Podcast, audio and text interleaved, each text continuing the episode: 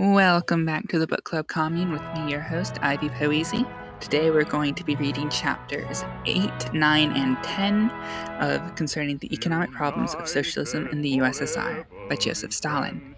This will be the last that we were reading of Concerning Economic Problems of Socialism in the USSR, because chapter 10 is the last of it.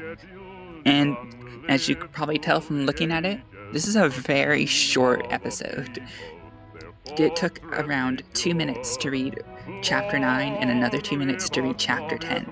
It's a very short work. I could have read this all in one day, except for recording because my throat hurt, so I didn't. So anyway, let's get into the very last that we will be reading of Concerning the Economic Problems of Socialism in the USSR.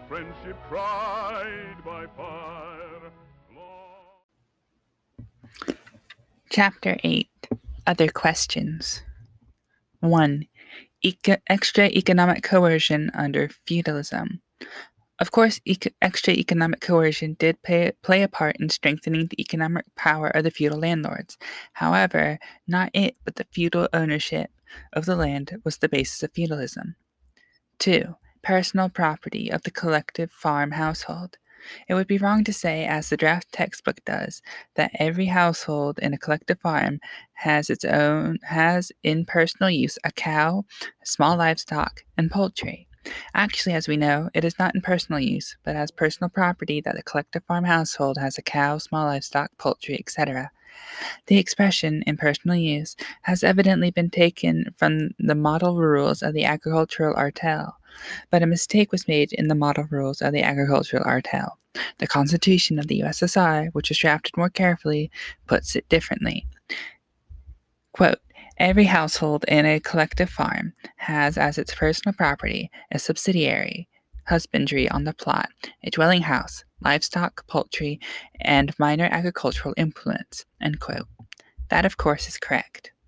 It would be well, in addition, to state more particularly that every collective farmer has his personal property from one to so many cows, depending on local conditions, so many sheep, goats, pigs, the number also depending on local conditions, and an unlimited quantity of poultry, ducks, geese, hens, and turkeys. Such detailed particulars are of great importance for our comrades abroad who want to know what exactly has remained as the personal property of the collective farm household now that agriculture in our country has been collectivized.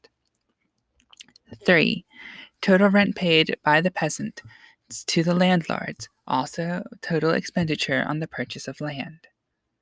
The draft textbook says that as a result of the nationalization of the land, the peasantry were released from paying rent to the landlords to total about 500 million rubles annually. It should be gold rubles. This figure should be verified because it seems to me that it does not include the rent paid over the whole of Russia, but only the majority of the Russian gubernias. It should also be borne in mind that some of the border regions of Russia rent was paid in kind, a fact which the authors of the draft textbook have evidently overlooked. Furthermore, it should be remembered that the peasants were released not only from the payment of rent, but also from the annual expenditure of the purchase of land. Was this taken into account in the draft textbook? It seems to me that it was not, but it should have been. 4. Coalescence of the monopolies with the state machine. The word coalescence is not appropriate. It superficially and descriptively notes the process of merging of the monopolies with the state, but it does not reveal the economic import of this process. The fact of the matter is that the merging process is not simply a process of coalescence, but the subjugation of the state machine to the monopolies. The word coalescence should therefore be discarded and replaced by the words subjugations of the state machine to the monopolies. 5. Use of machines in the USSR. The draft textbook says that in the USSR, machines are used in all cases where they economize the labor of society. That is by no means what should be said. In the first place, machines in the USSR always economize the labor of society, and we accordingly do not know of any cases in the USSR where they have not economized the labor of society. In the second place, machines do not only economize labor, they also lighten the labor of the worker, and accordingly, in our conditions, in contradistinction to the conditions of capitalism, the workers use machines in the process of labor with the greatest eagerness. It should therefore be said that nowhere are machines used so willingly as in the USSR, because it economized the labor of society and lightened the labor of the worker. And as there is no unemployment in the USSR, the workers use the machine in the national economy with the greatest eagerness. 6. Living standards of the working class in capitalist countries. Usually, when speaking of the living standards of the working class, what is meant is only the standards of employed workers, not of what is known as the reserved army of unemployed. Is such an attitude to the question of the living standards of the working class correct? I think it's not. If there is a reserve army of unemployed, whose members cannot live except by the sale of their labor power, then the unemployed must necessarily form part of the working class. And if they do form part of the working class, then their destitute condition cannot but influence the living standards of the workers engaged in production. I therefore think that when describing the living standards of the working class in capitalist countries, the condition of the reserve army of unemployed workers should also be taken into account. 7. National income. I think it absolutely necessary to add a chapter on national income to the draft textbook. 8. Should there be a special chapter in the textbook on Lenin and Stalin as the founders of the political economy of socialism? I think that the chapter, The Marxist Theory of Socialism, Founding of the Political Economy of Socialism by V.I. Lenin and J.V. Stalin, should be excluded from the textbook. I think it is entirely unnecessary since it adds nothing and only colorlessly reiterates what has already been said in greater detail in earlier chapters of the textbook. As regards to the other questions, I make no remarks on the proposals of comrades Ostrovityanov, Leontiev, Shepilov, Gatovsky, etc. End of Chapter 8. Chapter 9. International Importance of a Marxist Textbook on Political Economy. I think that comrades do not appreciate the importance of a Marxist textbook on political economy as fully as they should. It is needed not only by our Soviet youth. It is particularly needed by communists and communist sympathizers in all countries.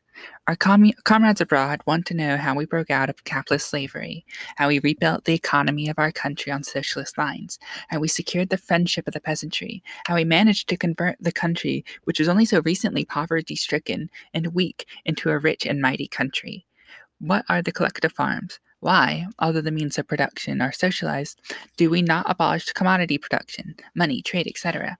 They want to know this, and much else, not out of mere curiosity, but in order to learn from us, and to utilize our experience in their own countries. Consequently, the appearance of a good Marxist textbook on political economy is not only of a political importance at home, but of great international importance. What is needed, therefore, is a textbook which might serve as a reference book for the revolutionary youth, not only at home, but also abroad. It must not be too bulky, because an over-bulky textbook cannot be a reference book, and is difficult to assimilate to master. But it must contain everything fundamental, relating both to the economy of our country and to the economy of capitalism and the colonial system. During the discussions, some comrades proposed the inclusion of a textbook in the textbook of a number of additional chapters: the historians on our history, the political scientists on politics, the philosophers on philosophy, the economists on economics. But the effect of this would be to swell the textbook to unwieldy dimensions. That, of course, must not be done. The textbook employs the historical method to illustrate the problems of political economy, but that does not mean that we must turn the textbook on political economy into a history of economic relations. What we need is a textbook of 500 pages, 600 at most, no more. This would be a reference book on Marxist political economy, an excellent gift to the young communists of all countries. Incidentally, in view of the inadequate level of Marxist development in the majority of communist parties abroad, such a textbook might also be of great use to communist cadres abroad who are no longer young. End of Chapter 9. Chapter 10. Ways of Improving the Draft Textbook on Political Economy. During the discussion, some comrades ran down the draft textbook much too acidociously. berated its authors for errors and oversights, and claimed that the draft was a failure. That is unfair. Of course there are errors and oversights in the textbook. They are to be found in practically every big undertaking. But that as it may, the overwhelming majority of the participants of the discussion were nevertheless of the opinion that the draft might serve as the basis for the future textbook, and only needed certain corrections and additions. Indeed, one only has to compare the draft with the textbooks on political economy already in circulation to see that the draft stands head and shoulders above them. For that, the authors of the draft deserve great credit. I think that in order to improve the draft textbook, it would be well to appoint a small committee, which would include not only the authors of the textbook, and not only supporters, but also opponents of the majority of the participants in the discussion, out-and-out critics of the draft textbook. It would also be well to include in the committee a competent statistician to verify the figures and to supply additional statistic material for the draft, as well as a competent jurist to verify the accuracy of the formulations. The members of the committee must be temporarily relieved of all of their work and should be well provided for, so that they might devote themselves entirely to the textbook. Furthermore, it would be well to appoint an editorial committee of, say, 3 persons to take care of the final editing of the textbook. This is necessary also in order to achieve the unity of style, which, unfortunately, the draft textbook lacks. Time limit for presentation of the finished textbook to the Central Committee, 1 year.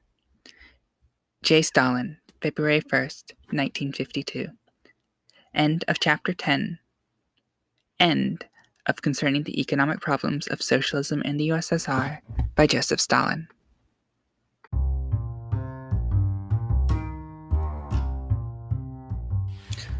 I hope you enjoyed this episode of the Book Club Commune, and I hope you enjoyed this work. Just for a quick second, I'm going to keep reading a little bit of Stalin. I'm going to be reading Dialectical and Historical Materialism by Stalin, just because I'm in the mood to read it, and it's been a long time since I've read it. And if I'm going to read it, I might as well record it.